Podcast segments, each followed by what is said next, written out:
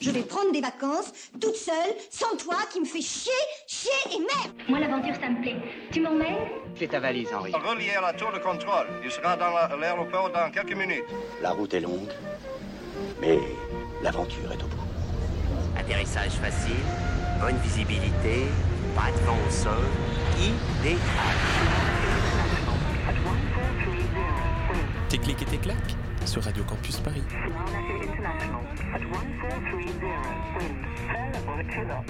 Bienvenue dans Tes clics et tes claques, la nouvelle émission de Radio Campus Paris, où celles et ceux qui ont récemment pris leur clic et leur claque pour découvrir un nouveau pays viennent nous raconter leur voyage.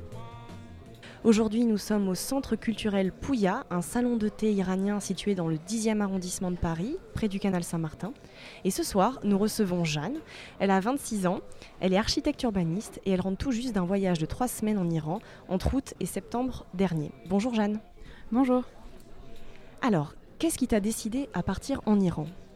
J'ai choisi de partir en Iran parce que c'est un pays sur lequel on a très peu d'informations et des informations très arbitraires, surtout sur euh, d'ordre politique et économique. Et euh, j'avais envie de découvrir ce pays sur lequel on sait très peu de choses et qui pourtant a une histoire qui me paraît euh, très riche et très ancienne.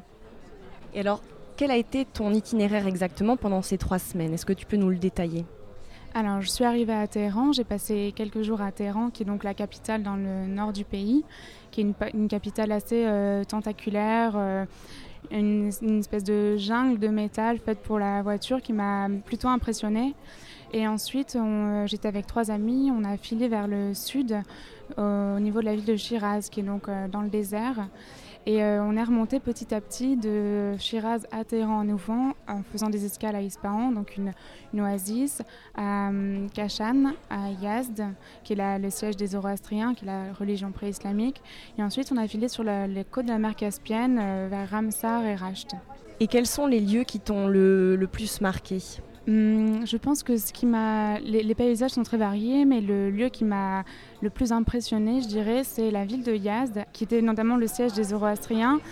Et euh, avec certains lieux euh, typiques des Zoroastriens, dont la Tour du Silence, j'ai en, tête une photo qui m'a beaucoup marquée, qui est donc prise euh, du haut de la Tour des Silences, qui est donc en fait un tertre sur lequel, en haut duquel étaient déposés les, les dépouilles des croyants zoroastriens pour être dévorés par les vautours avant d'être placés dans des ossuaires. Et depuis ce point de vue, en fait, on voit donc non seulement le, le, tertre et les salles de prière en, contrebas, mais plus loin la ville, la ville historique, et puis ses, prolongements modernes, et enfin en arrière-plan la montagne qui traverse tout l'Iran et qui plane un peu au-dessus de toutes les villes iraniennes. Et ça m'intéressait de voir ce, travail de, calque en fait euh, de la ville, avec notamment en premier plan, euh, beaucoup plus moderne, une femme en tchador qui se prend en selfie, donc énormément de touristes iraniens dans leur propre pays. Et c'est assez étonnant, euh, détonnant je dirais, de voir des femmes traditionnelles avec le dernier iPhone en train de poster des photos d'elles sur Instagram. Et alors, qu'est-ce que tu as pensé de la mer Caspienne? Alors la mer Caspienne, euh, malheureusement, grosse déception quand même. Hein. On nous avait vendu des plages, etc. Les Iraniens sont très fiers de cette région parce que c'est une des rares régions d'Iran qui est verdoyante, presque tropicale parce que l'humidité y est hyper forte et donc avec des plages qui sont praticables. Mais en fait, les, les, plages sont mal entretenues, le sable est noir, les voitures se garent euh, presque au bord de l'eau, il y a des circuits de karting. Enfin, c'est vraiment pas les plages paradisiaques euh, qu'on peut connaître en Europe ou ailleurs. Mais malgré tout, euh, ça reste une région très intéressante où on a eu l'impression que les gens vivaient quand même différemment. Euh, notamment à cause du climat, avec euh, une architecture évidemment très particulière qui, qui diffère de celle du désert. Alors à chaque émission, je demande à l'invité d'apporter un son, une musique qu'il ou elle a découverte pendant son voyage. Jeanne, quelle est la chanson que tu as choisi de nous faire écouter aujourd'hui? Alors j'ai choisi euh, Gom Andar Gom de Mehdi Saki, qui est un acteur et compositeur iranien que j'ai découvert avant de partir en Iran grâce à une radio collaborative qui s'appelle Radio O et euh, qui répertorie euh, la musique selon les pays et selon les décennies.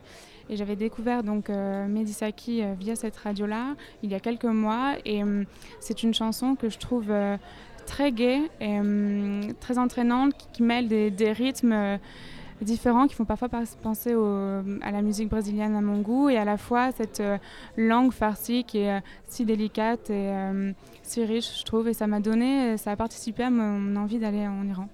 On écoute tout de suite cette chanson.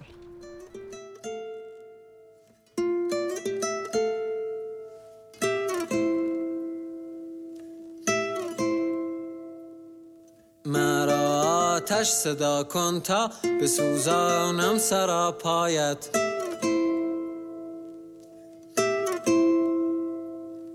مرا آتش صدا کن تا بسوزانم سرا پایت مرا باران سلاده تا ببارم بر آتش هایت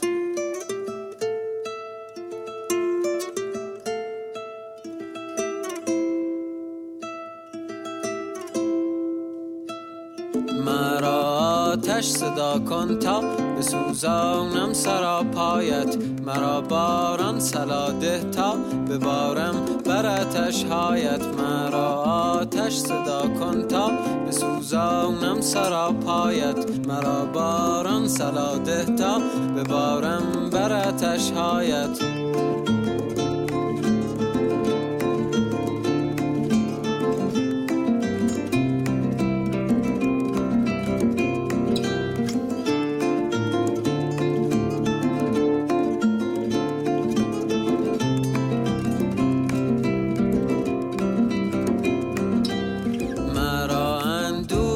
کمک کن تا بیامیزم. به سانه سرنوشتم با سرشته چشم زیبایت مرا.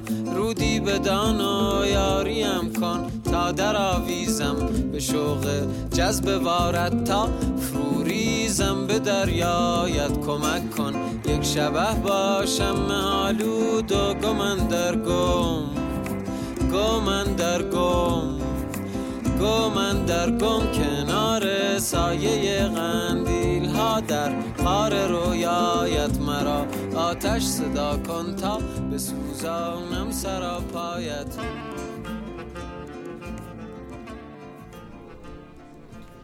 Et alors, qu'as-tu pensé des Iraniens et des Iraniennes euh, dans leur globalité Ce qui m'a le plus marqué est l'hospitalité des Iraniens. Ils sont très avenants, extrêmement bienveillants.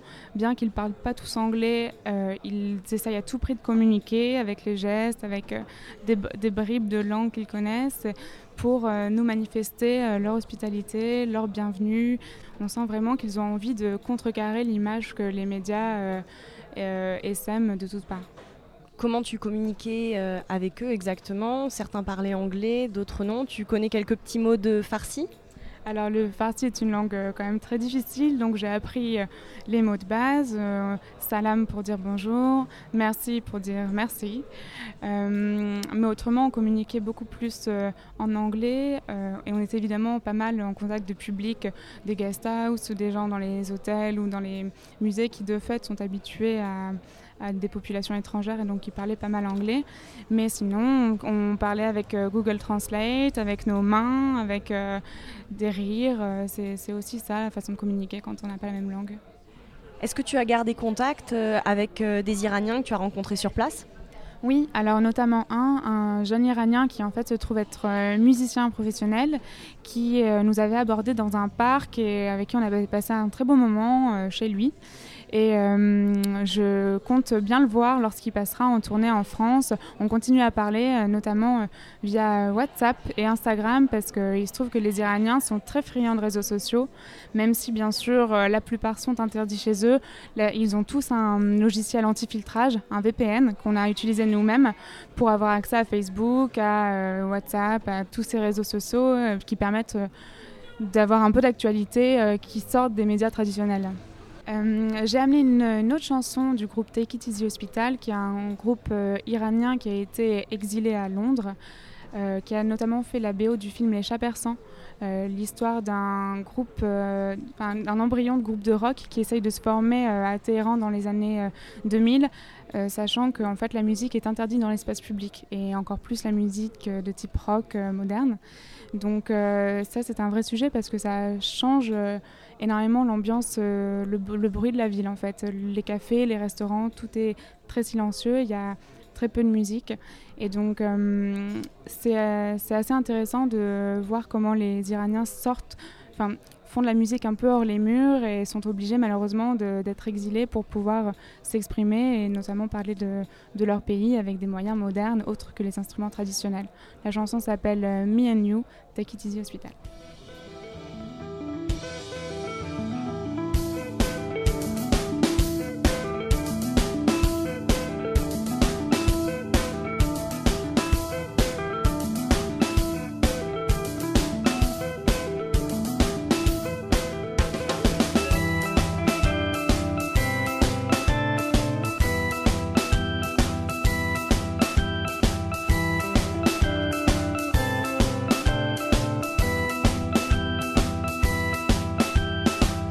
مگه با تو چه بدم که که تو با ما ستمت کرد ستمت کرد من جهیت تو دلم با تو نصیب ما غمت کرد غمت کرد تو زمینی و من بارون تو بهاری و من شبنم. تو همیشه خنده رو باش تو بسوز ریشه غم. مدیدم و تو ترسم شه رسیدن ولی میوه جسمت با تو دست خون چیدن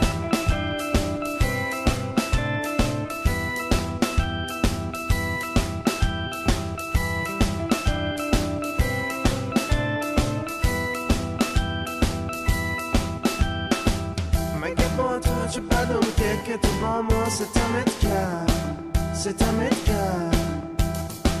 مجيت تدرم موت النسيب ما قامت كان قامت كان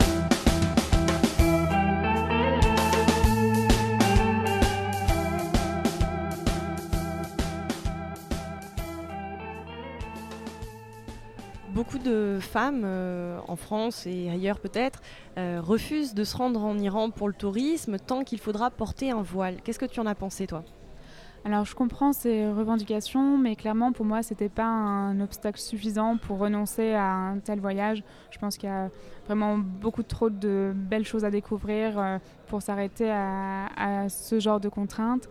Par ailleurs, c'est pas si gênant parce que euh, ça protège du soleil malgré tout. Et puis, euh, en fait, on se rend très vite compte que les femmes et les hommes iraniens sont pas dupes, enfin ils se rendent bien compte qu'on le porte euh, un peu malgré nous et donc ils sont tout à fait euh, euh, clairvoyants et bienveillants quand le voile tombe, quand il est mal accroché, etc., quand on voit les cheveux. D'ailleurs la plupart des, de nombreuses iraniennes en tout cas le portent tout à fait sur le sommet du crâne, on voit leurs cheveux, parfois blonds décolorés, enfin le voile est de plus en plus lâche, disons. Et euh, donc euh, ça m'a vraiment pas posé de problème, d'autant plus qu'on m'a invité très souvent, que ce soit dans les guest house, dans les hôtels ou dans tous les espaces euh, privés, y compris le taxi, à l'enlever pour que ce soit plus commode pour moi. Donc ça n'a pas du tout été une contrainte. J'ai cru comprendre que les Iraniennes prenaient beaucoup soin d'elles. Est-ce que tu peux nous en dire plus? Oui, alors effectivement, elles sont euh, très très apprêtées, très coquettes, étant donné qu'elles n'ont euh, pas tout le loisir de s'habiller comme elles veulent. Elles euh, misent tout, entre guillemets, sur leur visage, leurs ongles. Elles, les, les, Iraniennes sont championnes du monde de rhinoplastie, donc la, la, chirurgie, la chirurgie du nez. Et euh, on le voit là d'ailleurs quand elles se prennent en photo, euh, quand elles se prennent en live et ensuite euh, quand on voit leurs photos sur les réseaux sociaux, qu'elles mettent un soin infini à être à poser et à être maquillées de la manière la plus délicate possible. De quoi se compose la nourriture traditionnelle iranienne, Jeanne? Alors, les Iraniens mangent énormément de plats à base de riz, accompagnés d'immenses quantités de pain, de pain plat de pain de type pita et beaucoup de viande en sauce euh, qui sont en général accommodées, cuites très longtemps et accommodées de fruits comme la grenade ou des petites baies plutôt acides. Et euh, ils sont aussi très friands d'aubergines, d'aubergines grillées. C'est des plats assez délicieux. Leurs desserts aussi euh, sont particuliers. Euh, beaucoup de choses à l'eau de rose et au safran. Énormément de glace parce qu'il fait quand même très chaud. Des vermicelles de riz et des fruits confits. Concernant euh, le coût de la vie et la monnaie, comment ça se passe en Iran? Euh, alors, la monnaie est le rial. C'est une monnaie qui a été régulièrement dévaluée. Il faut savoir 1 euro vaut à peu près 50 000 rials. Donc ils ont décliné le rial en toman. Un toman égale 10 rials et en fait on se perd un peu dans, toutes ces dénominations. En plus ils parlent souvent en dollars ou en euros pour essayer de se mettre à notre portée, notamment dans les hôtels ou parfois dans les taxis aussi. Donc euh, c'est une espèce de gymnastique mentale qu'il faut, qu'il faut euh, prendre, mais on finit par s'en sortir. ce qu'il faut savoir aussi, c'est que notamment dans les musées, les musées sont relativement assez chers. La vie quotidienne ne coûte pas très cher. Les restaurants, les taxis, les transports, le train coûtent relativement peu cher. Par exemple, un repas, un dîner euh, revient à 5 euros, une course de taxi à 3-4 euros, une nuit d'hôtel entre 7 et 12 euros. Mais euh, les musées sont en général entre 5 et 8 euros l'entrée, les musées, les mausolées. Et le prix est très différent entre les voyageurs, euh, les visiteurs étrangers et les visiteurs iraniens qui payent, eux, euh, l'équivalent de 50 centimes. Donc il y a une, une, vraie asymétrie dans le tourisme entre le tourisme local qui est très abondant et le tourisme étranger. Merci Jeanne et à bientôt. Au revoir.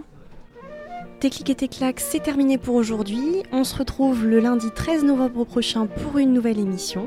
D'ici là, je vous souhaite une bonne semaine. Ciao